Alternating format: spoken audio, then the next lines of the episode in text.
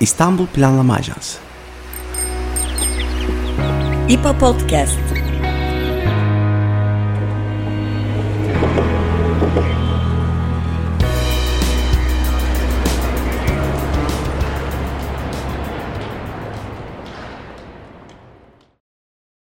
Merhaba, İ P A Podcast'a hoş geldiniz. Ben Elif Yıldız Kızılca. Ben Berkan Özyar. İ P A Podcast'ın bu bölümünde iki bin yirmi üç Dubai İklim Zirvesi'ni konuşacağız. doksan iki yılındaki e, Rio'daki Dünya Zirvesi'ni mütakip düzenlenen bu COP ya da uzun adıyla Taraflar Konferansı'nın yirmi sekizisi otuz Kasım on üç Aralık tarihleri arasında Dubai'de gerçekleşti bu sene. E, tabii bir hem kayıt edilen en sıcak yılın da iki bin yirmi üç yılında bunun yaşanması, bir yandan tamamen E, gelirinin, refahının e, fosil yakıtlara dayalı olduğu en azından yakın zamana kadar bir e, bölgede bunun yaşanması ayrıca önemli. Fakat bunun yanında e, COP süreci de işte yavaş gitmekle vesaire eleştirilirken özellikle iki bin on beşteki COP yirmi bir e, de Paris'te imzalanan Paris Anlaşması sonrası da daha bir ivme kazanması beklenirken ancak aradan geçen e, sekiz yılın sonunda ilk defa karar metnine fosil yakıtlardan düzenli ve adil bir şekilde uzaklaşma e, vurgusu eklendi. Bu açıdan e, COP yirmi sekizin özel bir önemi var. E, hem COP yirmi sekizi hem Türkiye politikalarını hem e, yerel yönetimlerin rolünü de bu alanda e, Türkiye'deki en önde gelen isimlerden, konferansı da bizzat alanda takip eden Sabancı Üniversitesi İstanbul Politikalar Merkezi İklim Çalışmaları Koordinatörü Doktor Ümit Şahin ile konuşuyoruz. Ümit Hocam hoş geldiniz. Hoş bulduk, merhabalar.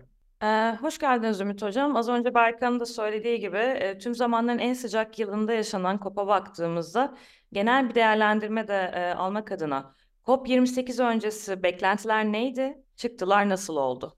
Şimdi bu iklim zirvelerinden beklentiler her sene değişiyor. Bir de kimin beklentisi olduğuna göre de değişiyor. Devletlerin farklı beklentileri var. Sivil toplum örgütlerinin farklı beklentileri var. Daha e, taban hareketlerinin, iklim hareketinin farklı beklentileri oluyor.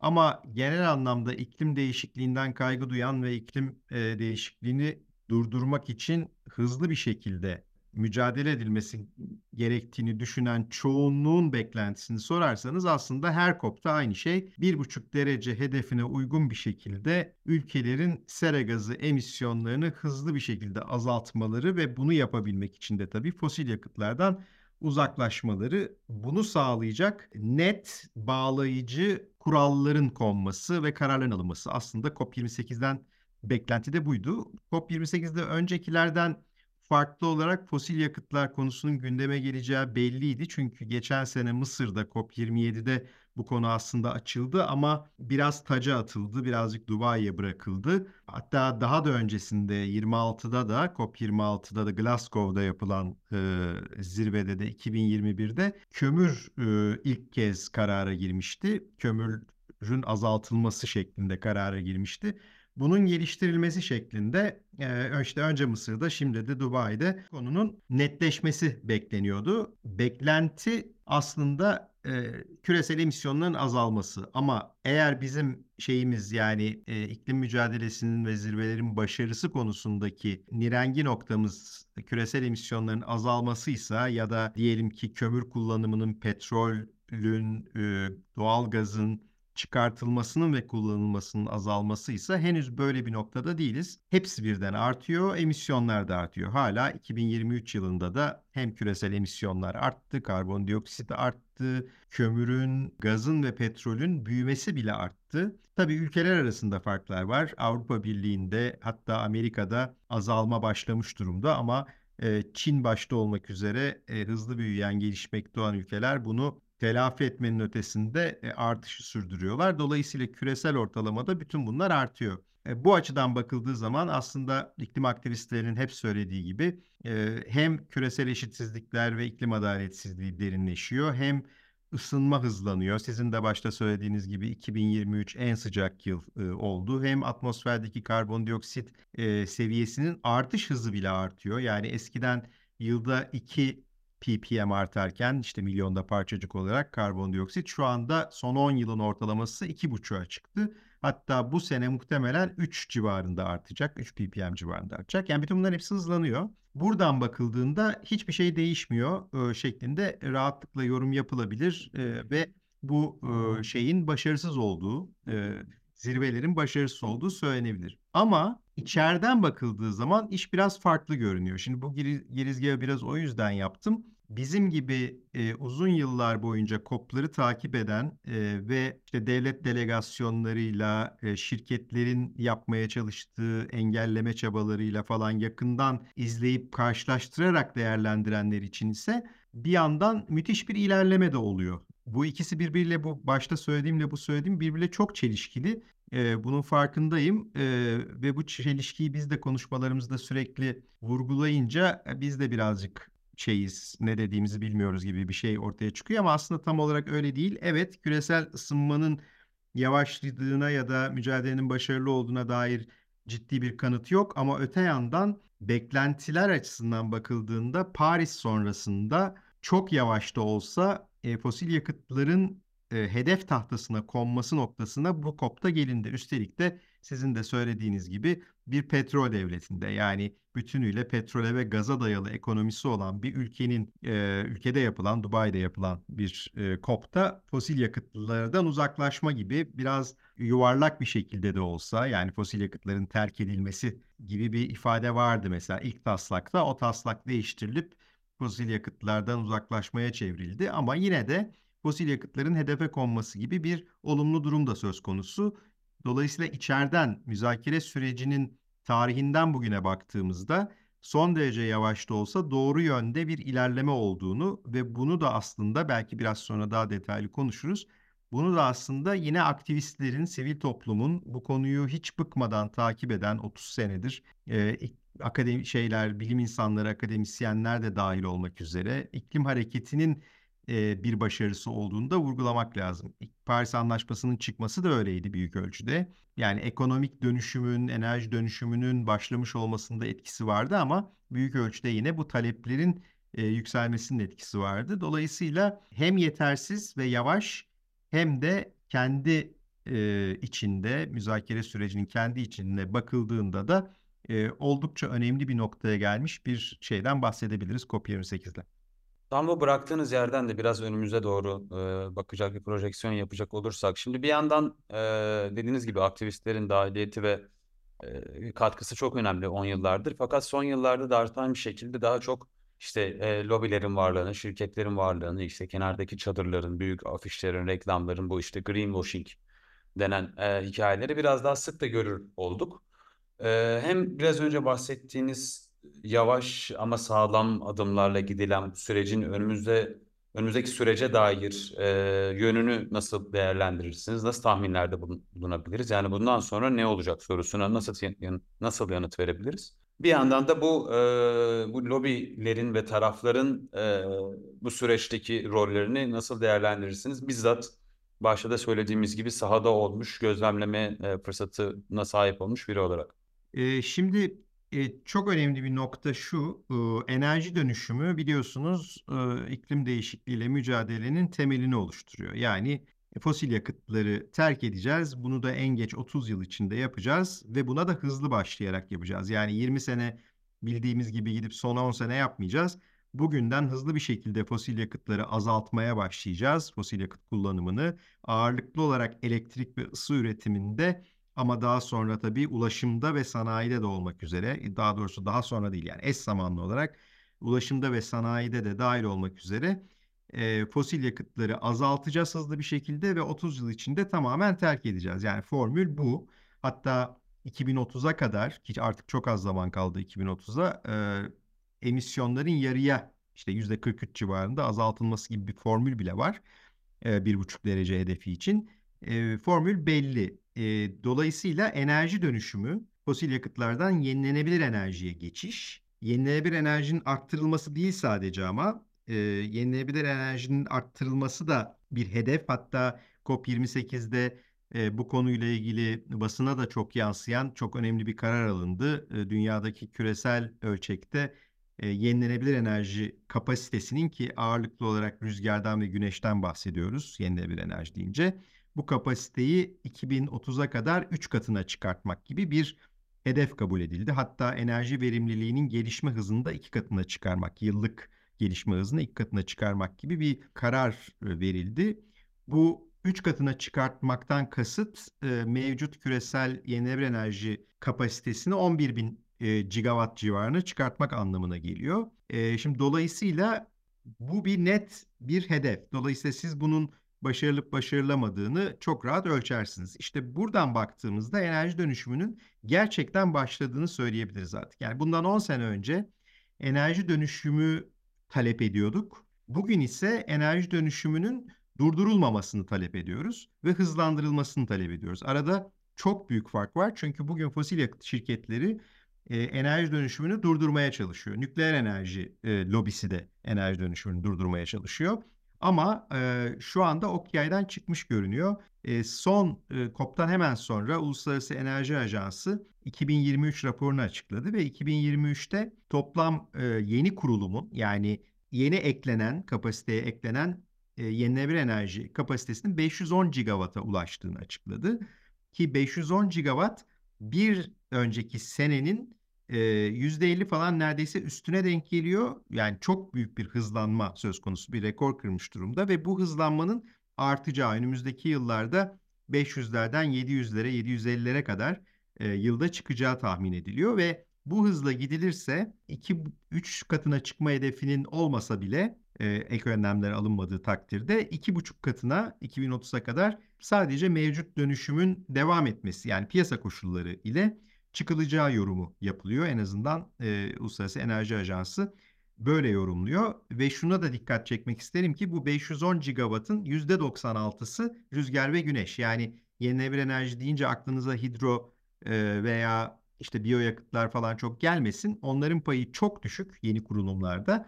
Eski e, hidroların toplamdaki payı biraz daha yüksek ama yeni kurulumlar tamamen e, güneş ve rüzgar ağırlıklı. Dolayısıyla e, bu hızlanmanın artık durdurulamaz bir noktaya geldiği söylenebilir. İşte mücadelenin, fosil yakıtların metne sokulması e, mücadelesinin temeli tam da buradan kaynaklanıyor. Şimdi aslında bütün ülkeler yenilenebilir enerji kurulumlarına tabii ki olumlu bakıyorlar. Çünkü derdiniz iklim değişikliği olmasa bile ekonomiyi büyütmek için yenilenebilir enerji çok faydalı. Yani yeni e, rüzgar güneş yatırımı yaptığınız zaman bu işte istihdam sağlıyor, ekonomiyi büyütüyor vesaire. Dolayısıyla ekonomiye katkısı için bile bütün ülkeler buna olumlu bakıyor. Ama eğer bunu yaparken siz aynı zamanda kömürü, e, gazı, nükleeri de arttırırsanız E, bu bir dönüşüm anlamına gelmiyor. Çünkü dönüşüm olabilmesi için diğerinin azalması lazım. Hatta ilk taslaklarda, bu son kabul edilen COP yirmi sekiz kararının ilk taslaklarında substitution kelimesi vardı. Yani fosil yakıtların yerine yenilenebilir enerjinin konulması. Sonradan o kelimeyi oradan çıkarttırdılar. Çünkü tıpkı fosil yakıtların terk edilmesini uzaklaşmaya çevirmek gibi aslında daha az bağlayıcı olan, daha az kesin olan bir dili kabul ettirmeye çalışıyorlar. Tabii kim kabul ettirmeye çalışıyor? Sizin sorunuza geri dönersek de doğrudan doğruya fosil yakıt şirketleri. Çünkü burada binlerce kim olduğu bilinen, saptanmış devlet delegasyonlarıyla birlikte çalışan, o delegasyonların içinde gelen, hatta ki Türkiye delegasyonunun içinde de vardı petrol şirketi temsilcisi, e, temsilcileri. Dolayısıyla binlerce petrol lobicisi ya da fosil yakıt lobicisi e, bu COP'larda e, bu gelişmenin durdurulması için çalışıyor ki e, bunu sadece yani devletlerin dışında bir şey gibi görmemek lazım. Şu anda dünyada e, petrol ve gaz üretiminin çoğunluğu zaten doğrudan devlet şirketleri tarafından yapılıyor. İşte Suudi Aramco'dan Adnoc'a, işte Suudi Arabistan ya da Birleşik Arap Emirlikleri'nin devlet şirketinden İran'a e, veya Rusya'ya kadar aklınıza gelebilecek bütün büyük üreticilerde, Batı ülkeleri hariç, Çin de dahil, devlet şirketleri aslında fosil yakıt üreticisi. Dolayısıyla iç içe geçmiş durumdalar ve fosil yakıt çıkarları, büyük fosil yakıt şirketlerinin çıkarları durdurmaya çalışıyor. Ve şu ana kadar da maalesef bu e, başlamış olan enerji dönüşümünü e, her ne kadar tam olarak durduramasalar da bunun hızlanmasını ve fosil yakıtların yerini almasını engellemeyi şu ana kadar başardılar. Hatta şu anda bir yandan da elektrikli araçlara karşı savaş açmış durumdalar. Yani elektrikli araçların yaygınlaşmasını ve kısa bir süre içerisinde petrolün e, tahtını sarsmasını da engellemeye çalışıyorlar. Özetle e, dediğiniz doğru, e, lobiciler ve bu fosil yakıt çıkarlarını savunan çevreler bütün güçleriyle e, bu zirvelerin başarısız olması, yavaşlaması ve iklim mücadelesinin kaybedilmesi için uğraşıyorlar. Ama işte bir tarafta da dediğim gibi sivil toplum var, e, aktivistler var ve bu konuda hızlı ilerlenmesini isteyen ülkeler var. Yani bazı ülkelerin de e, mesela e, bu Beyond Oil and Gas Alliance diye bir şey kurulmuştu iki bin yirmi birde. Yani petrol ve gazın ötesi e, ittifakı. Bunu kuranlar Danimarka ve Kostarika'ydı. İkisinin de enerji sistemi yüzde doksana yakın yenilenebilir enerjiye dayalıdır. E, bu ülkeler kurdu. Sonra bu ülkelere çok sayıda büyük ülkede, Fransa'nın da aralarında olduğu, İsveç'in olduğu, Almanya'nın olduğu ülkeler katıldı ve şimdi petrolün ve gazın da, sadece kömürün değil, petrol ve gazın e, bırakılmasına yönelik bir ittifakta güçlenmeye başladı. Mesela bu sene fosil yakıtlardan çıkışı yüz on sekiz ülke desteklemiş durumda. Dolayısıyla şey değişiyor. Aslında zirvelerdeki hava değişiyor. Ee, savunmaya çekildiler fosil yakıtçılar ama bu savunmayı oldukça sert yapıyorlar ve e, yavaşlatmayı ve engellemeyi de büyük ölçüde başarıyorlar diyebiliriz. Yani bir yandan da yönümüzü e, Türkiye'ye çevirelim istiyoruz. Hani COP yirmi sekizdeki en kalabalık kayıtlardan birine sahip olan Türkiye, yani başlarda pasif bir rol oynarken son anda pek çok metne imza attı. Ancak e, fosil yakıtlardan çıkış konusunda da itirazını sürdürüyor. Bu bağlamda Paris Anlaşması'nı imzalamanın da yıllar sürdüğünü düşünürsek, Türkiye'de merkezi hükümetin iklim politikalarını nasıl değerlendiriyorsunuz? Ya Türkiye geleneksel olarak işte iki bin dörtte Türkiye e, çerçeve sözleşmeye taraf oldu. yirmi yıl oldu. yirmi yıllık bu konudaki sicil Türkiye'nin mümkün olduğu kadar kaçmaya çalışmasıdır. Yani mümkün olduğu kadar emisyon azaltımı yapmadan enerji dönüşümüne, hani enerji dönüşümünü yapsa da, bir parçası olsa da, ki bunu parçası olmamak artık zaten mümkün değil. Dediğim gibi ekonomiye de çok faydası var falan. Bunun bir parçası olsa da çok hızlı yapmamak, mevcut sistemi çok sarsmamak, mevcut çıkarları çok zedelememek, böyle bir politika izler ve bunu da temelde işte biz daha gelişmekte olan bir ülkeyiz, biz yapmayalım, zengin ülkeler yapsın yaklaşımıyla bin dokuz yüz yetmişlerden kalma üçüncü dünyacı bir dili sürdürmek. Yani Türkiye'nin hiç orada olmadığını düşünüyorum bir tarafıyla. O dilin bugünkü hükümetin ya da bugün sadece bugünkü hükümetin değil, yani son otuz yıllık hükümetlerin temel dilde olmamasına rağmen, yani batıya daha çok yüzü dönük, hatta pek çok noktada işte gelişmiş bir ülke gibi artık e, oldukça zenginleşmiş dünya e, sıralamasında bir ülke olmasına rağmen böyle bir bizim pek bir bu işte bir suçumuz yok, e, sorumluluğumuz da düşük, dolayısıyla biz yapmayalım gibi bir şeyi sürdürüyor. E, ama burada bir şöyle bir temel problem var. Bir yandan da enerji dönüşümü, yani rüzgar ve güneşe dayalı, elektrifikasyona dayalı, elektrikli araçların daha çok kullanılması, yeşil hidrojen vesaire gibi enerji dönüşümü de kaçınılabilecek bir gündem değil.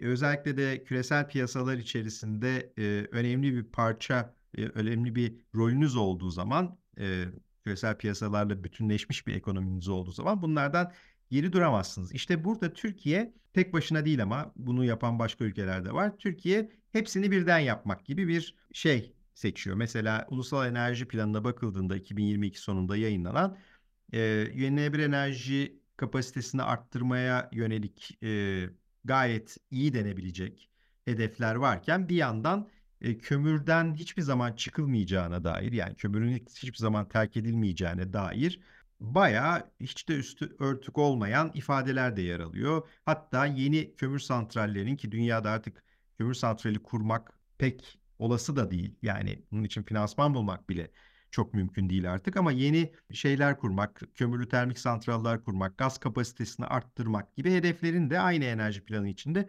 olduğunu görüyoruz. Hatta geçenlerde COP'tan hemen sonra Birleşik Arap Emirlikleri ile imzalanan özel bir anlaşmada E, yenilenebilir enerjinin yanı sıra e, Birleşik Arap Emirlikleri'nin Türkiye'ye üç gigawattlık kömür, kömür yatırımı yapması da yazıyor mesela. Yani ki e, neden Birleşik Arap Emirlikleri Türkiye'ye kömür yatırımı yapsın? E, çünkü bir kömür ülkesi de değil, kömür konusunda çok bilinen bir ülke de değil ama bu Türkiye'nin tercihi belli ki. Yani kömürü hala bırakmamak, bir yandan da nükleeri mümkün olduğunca arttırmak gibi böyle e, her şeyi arttırmaya yönelik dönüşümün önünü kesebilecek bir strateji izlemeye maalesef devam ediyor. Türkiye'nin gözden kaçırdığı temel gerçek, daha doğrusu Türkiye'nin enerji bürokrasisinin demem lazım.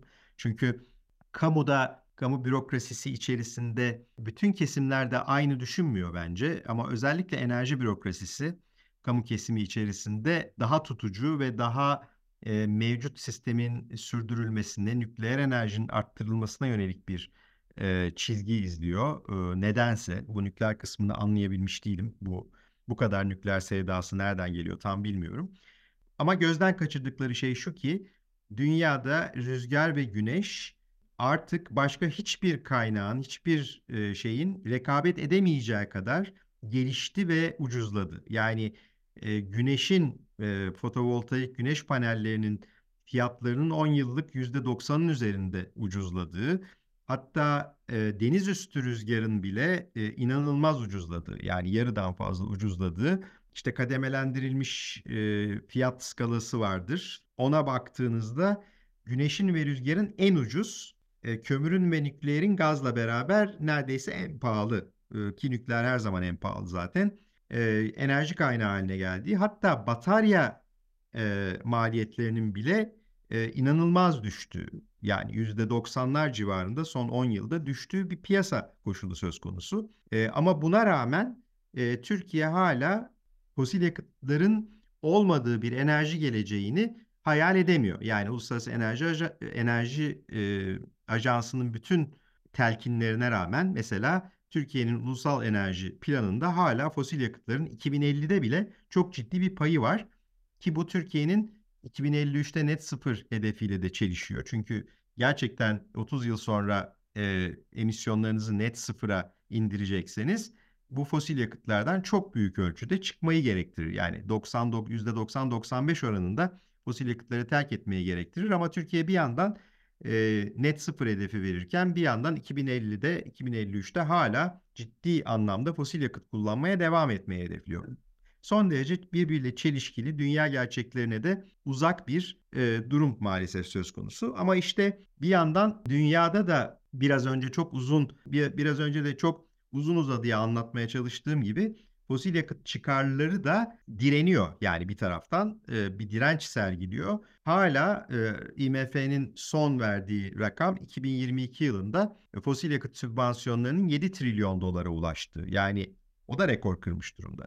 Dünyada hükümetlerin e, fosil yakıt şirketlerine verdiği sübvansiyonlar yedi trilyon dolar. Türkiye'de de çok ciddi bir doğalgaz konusunda sübvansiyon olduğunu biliyoruz örneğin. Kömüre de verilen, çoğu örtülü de olsa kömüre de verilen sübvansiyonlar var. Türkiye bu nedenle mesela COP yirmi sekizde de ilginç bir şekilde fosil yakıtlardan çıkış e, kararını engellemeye çalışan ülkelerle birlikte davrandı. Suudi Arabistan'la, Rusya'yla, e, İran'la beraber davrandığı görüldü. Hatta daha ilk günden bu karara karşı olduğunu açıkça beyan etti ve oldukça şaşırtıcı bulundu bu. Çünkü yani fosil yakıt üreticisi olmayan bir ülkenin, fosil yakıtlar konusunda tamamen dışa bağımlı ve ithalatçı durumda olan bir ülkenin fosil yakıt savunması pek olacak iş değil. Artık öyle bir ülke Türkiye'den başka pek kalmadı. Dolayısıyla çelişkili, aslında ulusal çıkarlar açısından da çok sorunlu, ee, özellikle nükleer sevdası nedeniyle dış ba- dışa bağımlılığı da arttıracak tarzda bir politika maalesef e, izlemeye devam ediyor Türkiye. E, ama öte yandan da dediğim gibi enerji dönüşümü Türkiye'de de başladı. İşte yüzde, kurulu güçte yüzde kırk beş elektrik üretiminde, üretimde yüzde elli beş e, payı var Türkiye'de. Hidroda dahil olmak üzere yenilenebilir enerjinin e, şeyin e, rüzgarın ve güneşin payı bile oldukça arttı artık. Dolayısıyla bu da çok durdurulabilir bir şey değil. Ama tabii politika gerekiyor, siyasi irade gerekiyor. Bütün bunların olması halinde. Son olarak ölçeği merkezi yönetimden biraz yerel yönetimlere çekersek, dünya çapında tabii pek çok konuda olduğu gibi iklim kriziyle mücadelede de yerel yönetimlerin rolü, e, aktiviteleri e, ve e, konumları, üstlendiği görevler bir artma trendinde tabii. İstanbul Büyükşehir Belediye Başkanı İkrem İmamoğlu da e, iki panele doğrudan katılım yaptı COP yirmi sekizde. Buradan hareketle son olarak dediğim gibi yani hem Türkiye'deki hem e, dünya genelindeki yerel yönetimlerin rolünü, nasıl bir trendin E, takip edildiğini siz nasıl değerlendirirsiniz? Şimdi yerel yönetimler ve Özellikle bu COP yirmi sekiz bağlamında konuşacak olursak, uluslararası iklim politikalarında yerel yönetimlerin e, rolünü arttıran çok ilginç bir şey oldu. iki bin on altı yılında Trump'ın Amerika Birleşik Devletleri Başkanı olması ve ardından Amerika'yı Paris Anlaşması'ndan çekmesi. Böyle olunca e, Amerika odaklı bir şekilde eğer e, merkezi hükümet Paris Anlaşması'ndan çekiliyorsa ve merkezi düzeyde iklim değişikliği mücadelesi sekteye uğrayacaksa, o zaman biz bu işi yerelden e, yapalım. Yani yerel yönetimler yoluyla e, iklim değişikliğiyle de e, mücadele edebiliriz. Yani yerel ve bölgesel eyaletler olabilir, işte Amerika gibi ülkelerde, ya da doğrudan doğruya yerel yönetimler, belediyeler olabilir. E, o zaman hem bu söylem çok güçlendi, tabii o zaman başlamış değil, yani öncesinden, çok öncesinden e, başlayan bir süreç var. Biliyorsunuz işte İKLEI gibi, C kırk gibi falan pek çok yerel yönetimlerin bir araya geldiği uluslararası örgütler de var ya da onları yönlendiren uluslararası kuruluşlar da var, ama e, o dönemde e, Trump döneminde bu iş arttı, ama onun şöyle bir çok ciddi sınırı var. E, mevcut sera gazı emisyonlarının yüzde yetmiş altısı fosil yakıtlardan kaynaklanıyor. Yani fosil yakıtların kullanıldığı alanın da en başında elektrik e, üretimi geliyor. Bir de ulaşım geliyor tabii. Şimdi elektrik üretimi ve ulaşımın içerisinde yerel yönetimlerin müdahil olabileceği kısımlar sınırlı. Özellikle ulaşımda daha fazla gerçi.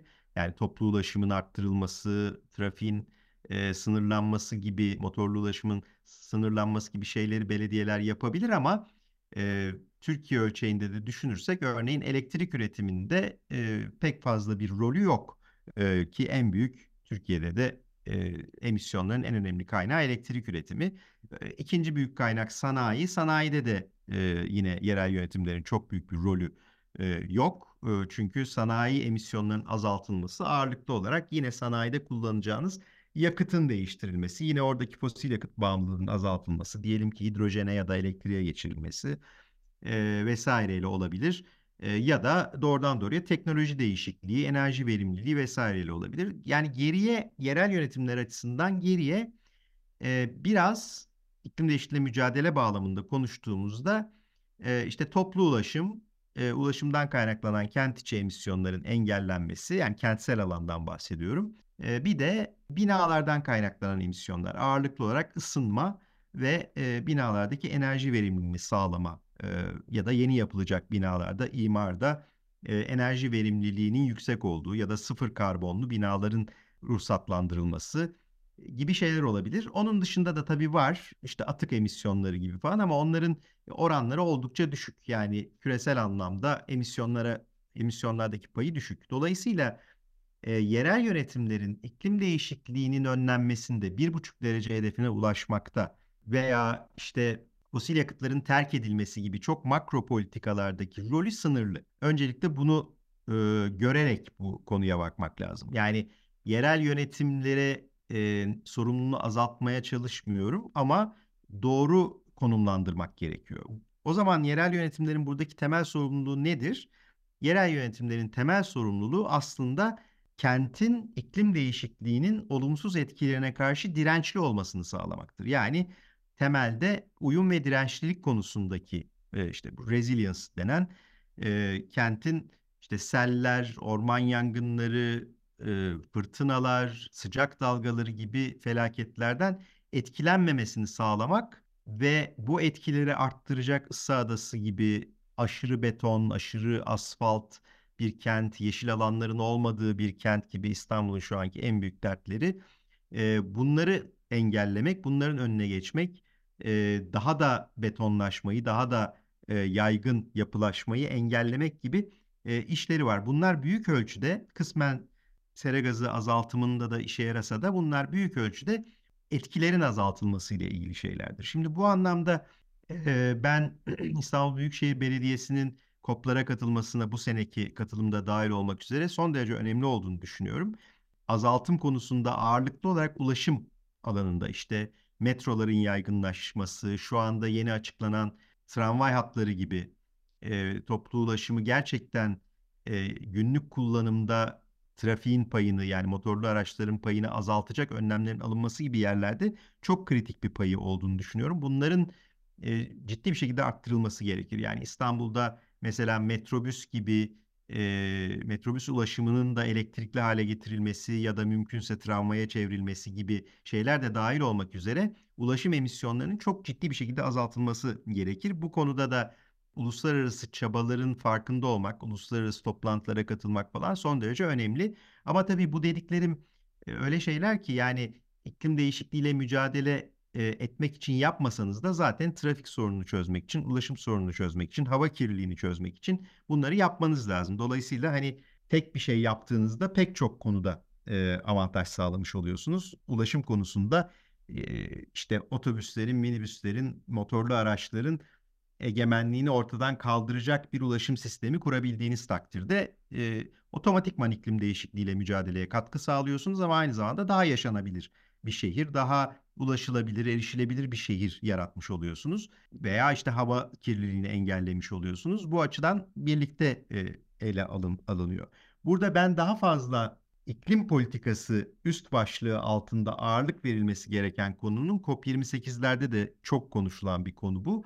Daha çok e, kentin, hele İstanbul gibi çok büyük, çok karmaşık kentlerin e, bu önümüzdeki yıllarda başa çıkamayacakları büyüklükteki e, iklim felaketlerine e, karşı dirençlerin arttırılması olduğunu düşünüyorum. Benim en çok üzerinde durduğum konu hatırlarsınız sıcak dalgalarıdır. Sıcak dalgaları en ölümcül iklim felaketidir e, bütün dünyada ve en göze görünmeyen iklim felakettir. Çünkü sellerdeki gibi, fırtınalardaki gibi insanlar doğrudan de sel sularına kapılarak hayatını kaybetmez ya da orman yangınlarındaki gibi, yani kimliği belirsiz bir şey, kimliği bilinen kurbanları olmaz sıcak dalgalarının. Sıcak dalgaları binlerce insanı, özellikle de işte yaşlılar, kronik hastalığı olan kişiler gibi risk grubundaki insanları kısa bir süre içerisinde sanki başka bir nedenle ölmüş gibi hayatını kaybetmelerine neden olur. İşte en çok kalp krizi vesaire gibi.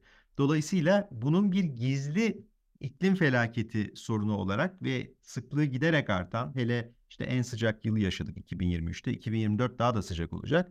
Bu şeylerin arttırılması gerektiğini düşünüyorum. Yani bu konudaki farkındalığın, bu konudaki mücadelenin sadece yapılaşma ya da kentsel ısı adası ile ilgili değil bu çünkü. Bu bütün bir sağlık sisteminden tutun da işte yeşil alanlar ya da e, işte ısı adası etkisinden korunmuş alanlar yaratmak e, da dahil olmak üzere üzerinde yapılabilecek çok şey olan bir alan.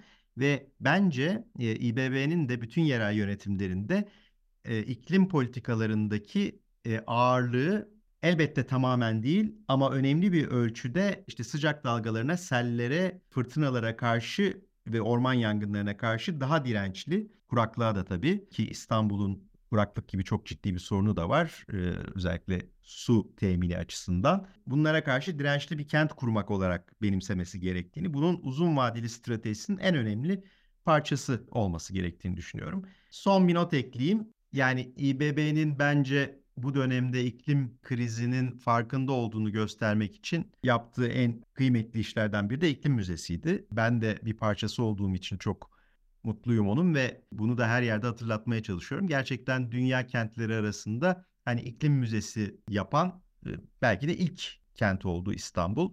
Gazhane'deki iklim müzesinden bahsediyorum. Dolayısıyla bu farkındalığı hem topluma yaymak için tabii iklim müzesi önemli ama bir yandan sürekli hatırlaması açısından da yerel yönetimlerin bu konudaki sorumluluğunu, özellikle de dediğim gibi etkilerden yurttaşları koruma konusundaki sorumluluğu sürekli hatırlaması açısından da iklim müzesinde önemli bir role sahip olduğunu düşünüyorum. C O P yirmi sekiz ve diğer iklim zirvelerini takip etmek de ama çok önemli. Yani oralardan koptuğunuz takdirde bu mücadeleden de kopuyorsunuz çünkü. Ümit Hocam çok teşekkür ederiz. Sizinle otuz Kasım on üç Aralık iki bin yirmi üç tarihleri arasında Dubai'de gerçekleşen C O P yirmi sekizi, C O P yirmi sekiz sırasında ve sonrasında gerçekleşen tartışmaları konuşma fırsatı bulduk. Sizin de en başta söylediğiniz gibi hani zirvelere baktığımız zaman aslında bir yandan mevcut durumda hedeflere ulaşılamasa da bir yandan da önemli faydalar sağladığını, özellikle fosil yakıtları terk etme konusunda önemli adımlar atıldığını belirttiniz. Bir yandan da verimlilik artışına odaklanarak rüzgar, güneş gibi yenilenebilir enerjiyi arttırma hedeflerinin gündemde olduğunu aktardınız bize. Bununla birlikte Türkiye'nin iklim politikalarındaki karnesini sizinle konuştuk. Bu bağlamda toplu ulaşım, binalardaki enerji verimliliği, ısınma gibi konularda yerel, yönet- yerel yönetimlerin rolünün neler olduğunu konuştuk. Sizin de en son söylediğiniz gibi aslında temelde dirençli bir kent kurmak önemli. Çok teşekkür ediyoruz programımıza katıldığınız için. Ben teşekkür ederim, çok sağ olun. Görüşmek üzere, teşekkürler. İstanbul Planlama Ajansı Podcast.